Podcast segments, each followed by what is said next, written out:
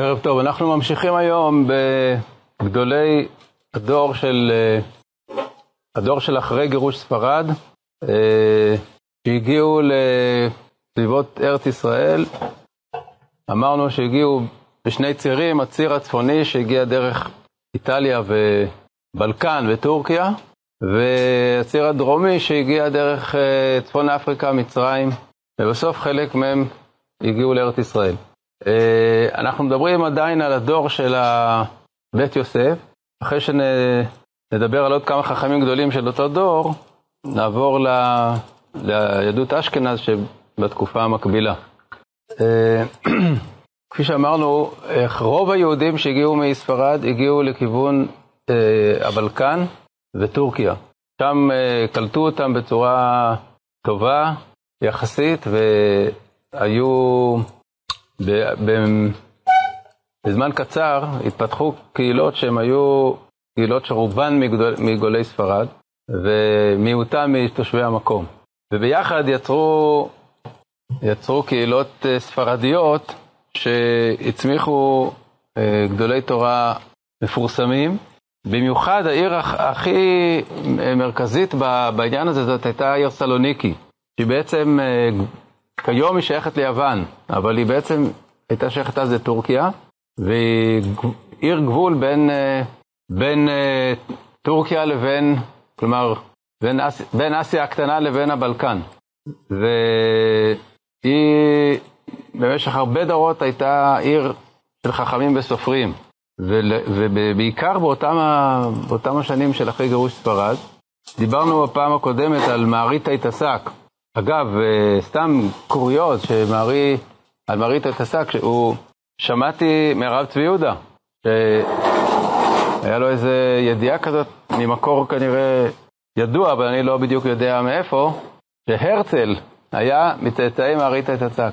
זה ידוע שהרצל היה ממוצא ספרדי, אבל... Uh, הוא, הוא אמר שזה היה ידוע שהוא מצאצאי מערית התס"ק.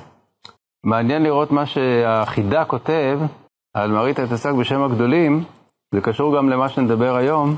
אה, מורנו רבי יוסף תתס"ק, הוא מתחיל, 40 שנה לא ישן במיטה והיה ישן על גבי תיבה ורגליו תלויות, וקם בחצות. נודע זה אחר פטירתו, כמו שכתב הרב ראשית חוכמה בשער הקדושה. ועיקר תפארת גדולתו בפשט, כלומר בניגלה, מבואר בספר שארית יהודה. שארית יהודה זה ספר קטן שבו יש כמה תשובות של מרית התזק, אבל אמרנו שבדורנו הוציאו את כל התשובות מחד... בהוצאה פעם ראשונה, ושם בדף עין, עמוד ב', כלומר באחת התשובות של מרית התזק, כתב הרב, חי נפשי בכל כ"ד השעות, אין לי לחיי גופי רק שש שעות. בכל הי"ח שעות אני צריך את מדין כהלכתן.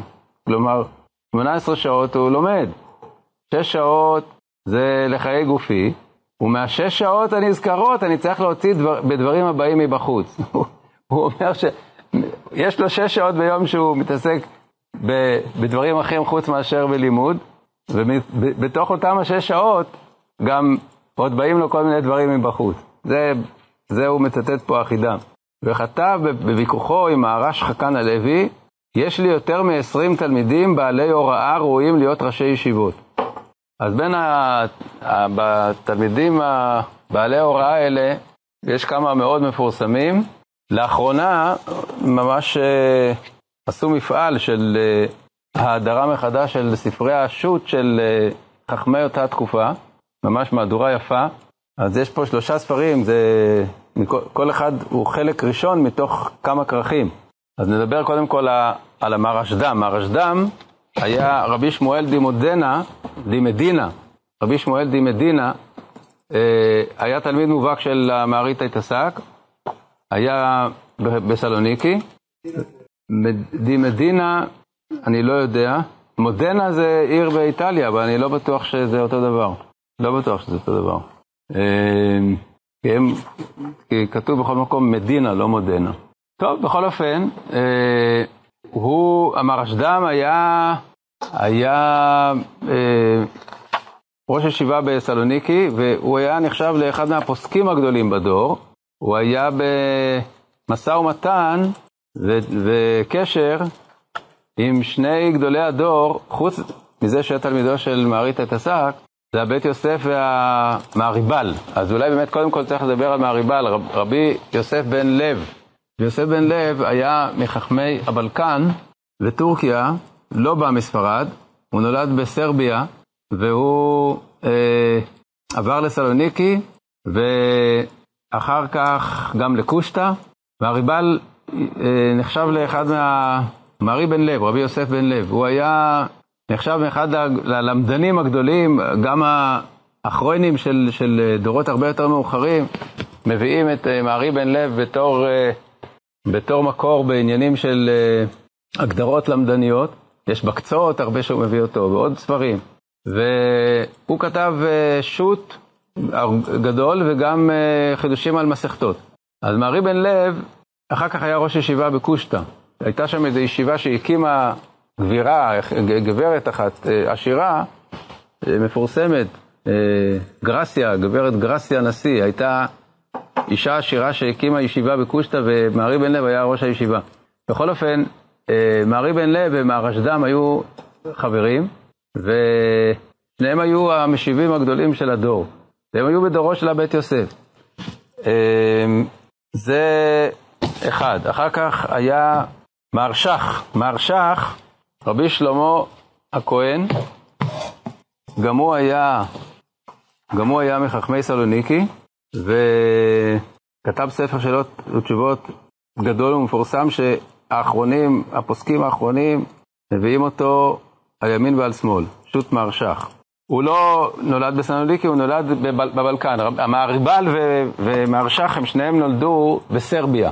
זה מעניין, זה מקום שבמאות השנים האחרונות לא ידוע שהיה שם משהו מיוחד, אבל בתקופה ההיא של אה, תחילת תקופת האחרונים, בארצות הבלקן היו קהילות יהודיות מבוססות. הייתה קהילה בשם סירון, שהוא, המרש"ח הוא משם, הוא נולד בסירון, ואחר כך משם הוא עבר לסלוניקי. ראינו בזמנו שגם בית יוסף היה תקופה מסוימת בבלקן. אה, רבי יוסף קארו ישב תקופה מסוימת ב... בעיר בבלקן, ושם הוא התחיל לכתוב את הבית יוסף.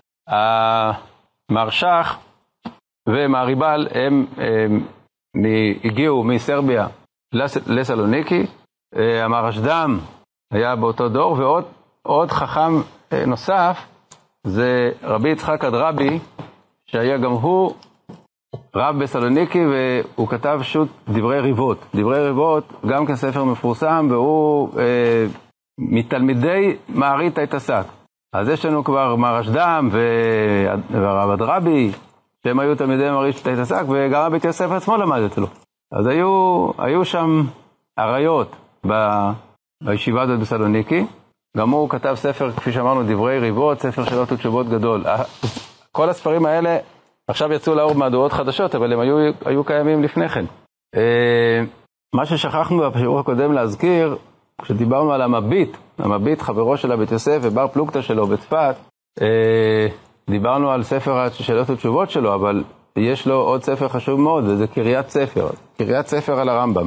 מה זה קריית ספר? זה ספר על המקורות של כל הלכה. כלומר, כל הלכה, מה, לא מקורות במובן של איפה זה מופיע בש"ס, אלא האם היא מדאורייתא, מדרבנן, אה, הלכה למשה מסיני, לומדים אותה פסוק, מה המקור של ההלכה הזאת? זה ספר על כל הרמב"ם, הוא כותב די בקיצור, אבל הוא ספר מאוד חשוב. לא כל כך לומדים אותו הרבה, אבל הוא ספר אה, שיש בו הרבה אה, משמעות ל, להבין את, את פסקי הרמב"ם. כי הרבה פעמים הוא אומר לך, שלא תטעה לחשוב שדבר שהרמב"ם כותב הוא מקורו ב, ב, בהלכה דאורייתא, או שהוא מקורו בהלכה דרבנן, מה זה דברי סופרים? כל הנושא הזה הוא עוסק בו באופן קבוע, וזה זה, זה ספר שכדאי לעיין בו. קריית ספר של המבי. אמ, אז עכשיו ככה, בנוסף לכל החכמים האלה שהיו בסלוניקי, היה עוד חכם שהגיע לטורקיה ממשפחה של גולי ספרד. הוא כנראה עצמו כבר נולד שם בטורקיה, וזה רבי דוד ארמה. רבי דוד ארמה הוא קשור למשפחה של רבי יצחק ארמה בעל העקדה. אה, הוא אחד המפרשים החשובים של הרמב"ם, והוא כתב זה יצא לאור ב, ב, בדור שלנו מחדש, במהדורה של שבעה כרכים. כתב ממש פירוש ענק על הרמב"ם, וחשוב מאוד, אבל הוא משום מה לא התפרסם. כי ה, כלומר, הוא לא היה אחד מהפירושים שנתפסו עם הרמב"ם, ולכן הוא לא כך התפרסם. אבל הוא, ב, ב, לאחרונה מצטטים אותו הרבה מאוד. הרב קפח למשל, באוסף שלו שהוא עשה על, על אה, של פירושים על הרמב"ם, הוא מכניס אותו באופן קבוע, וגם ב, במהדורה של, של פרנקל, באופן קבוע מביאים אותו, הוא, הוא פירוש מאוד חשוב על הרמב"ם. והוא כתב על כל הרמב"ם, רבי דוד הרמא. הוא היה ממשפחת הרמא של מספרד, וחי גם הוא בטורקיה. בבקשה? אני לא חושב שיש לו שם. פירוש אה, רבי דוד הרמא. אה, ואם כבר אנחנו מדברים על פירושי הרמב"ם, אז אנחנו מגיעים לחכם שהוא בעצם בדור הבא, תלמיד מהרשד"ם, והוא בעל הלחם משנה, רבי אברהם דיבוטון.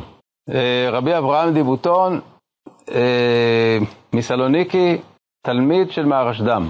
והוא התחיל לכתוב פירוש על הרמב"ם מבלי לדעת שהכסף משנה, שהבית יוסף כתב את הכסף משנה, ובמקום מסוים בפירוש הוא כותב שהגיע לידו הספר כסף משנה, הוא קרא לפירוש שלו לחם משנה כידוע, הגיע לידו הספר כסף משנה, והוא החליט שמשם הוא כותב רק על דברים שהכסף משנה לא כתב. כלומר, רק uh, הוספות על מה שהכסף משנה כותב. בחלק הראשון הוא כתב כאילו שאין משהו לפניו, מתחיל מההתחלה. ואילו ממקום מסוים הוא החליט שהוא רק מוסיף על דברים שהכסף מישנה לא נגע בהם. ובאמת ברוב החלקים של הרמב"ם, הלחם מישנה הוא, הוא לא פירוש רצוף, אלא הוא מתייחס לבעיות ש, שהכסף מישנה מעורר, או המגיד מישנה, ואומר את, ה, את, ה, את הדרך שלו. אה, דבר דומה קרה גם עם, ה, עם הרמה, שהרמה התחיל לכתוב פירוש על הטור, דרכי משה, בסגנון של מה שעשה בית יוסף. כלומר, ממש להביא את כל השיטות, ואחרי שהגיע אליו בבית יוסף, אז הוא החליט שהוא בעצם לא, לא יעשה את העבודה מחדש, אלא רק יעיר הערות והוספות על מה, ש, מה שכתב בבית יוסף, רק דברים שלא נזכרים בבית יוסף. כלומר שהבית יוסף בעצם, אה, בספרים שלו, גם בבית יוסף, גם בכסף משנה, בוודאי בשולחן ערוך, הוא הפך להיות אה, ספר שסומכים עליו, שרואים כאילו הוא עשה את העבודה בשלמותה. אחרים כאילו מצטרפים אליו, כמו דרכי משה לבית יוסף, הגאות הרמה לשולחן ערוך, לחם משנה על כסף משנה, כלומר זה לא על כסף משנה, אבל לצד כסף משנה. הבית יוסף זכה להיות ממש הבסיס של כל אה, עולם ההלכה של תקופת האחרונים. אגב, יש אה, איזו מסורת, נדמה לי שזה מופיע בשם בחידה, אבל אני דווקא הסתכלתי ולא מצאתי, אבל זכור לי דבר כזה ש... שהיו שלושה, שלושה חכמים בשם יוסף באותו דור, שכל אחד מהם היה ראוי שתינתן ההלכה על ידו, כלומר ספר ההלכה של עם ישראל. זה מעריתא התעסק, מהריבל, רבי, רבי, רבי יוסף בן לב ומרי קארו, ו, ומי שזכה זה היה רבי יוסף קארו בגלל ענוותנותו. מופיע משפט כזה, לא מצאתי אותו, נדמה לי שהחידה כותב את זה.